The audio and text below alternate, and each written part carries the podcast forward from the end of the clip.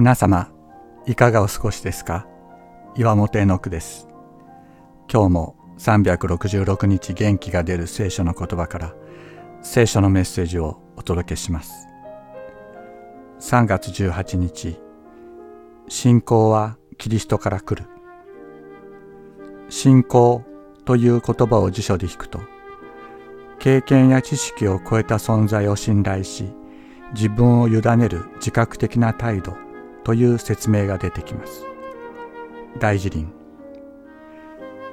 それが一般的な理解だと思います。超越的存在に対する人間の主体的な意識と態度が信仰であると。しかし人間の主体性に基盤がある信仰は人の状態とともに揺れ動きます。信じているのか信じていないのか自分でもわからなくなることがあるのではないでしょうか。聖書は言います。信仰とはイエス・キリストご自身が作り完成したものであると。すなわち全人類の私のあなたのそしてあの人の罪をあがなう十字架の苦しみによって作られ復活によって完成したキリストの救いの技そのものを信仰と呼ぶのだと。人が自分で信じていることを信仰というのではありません。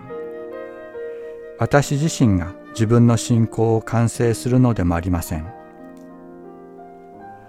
もうすでにキリストが完成なさった信仰がある。私たちの状態がどのようなものであっても私たちのために完成された信仰がある。ここに私たちの希望があります。キリストが私たち一人一人にこの信仰を与えてくださる。信仰歴の長い短いは関係ありません。まだ教会に行ったことがなくても聖書を読んだことがなくても聖書の言葉が心に届きキリストの心に触れられる時この完成された信仰が与えられる。あなたは救われるのです。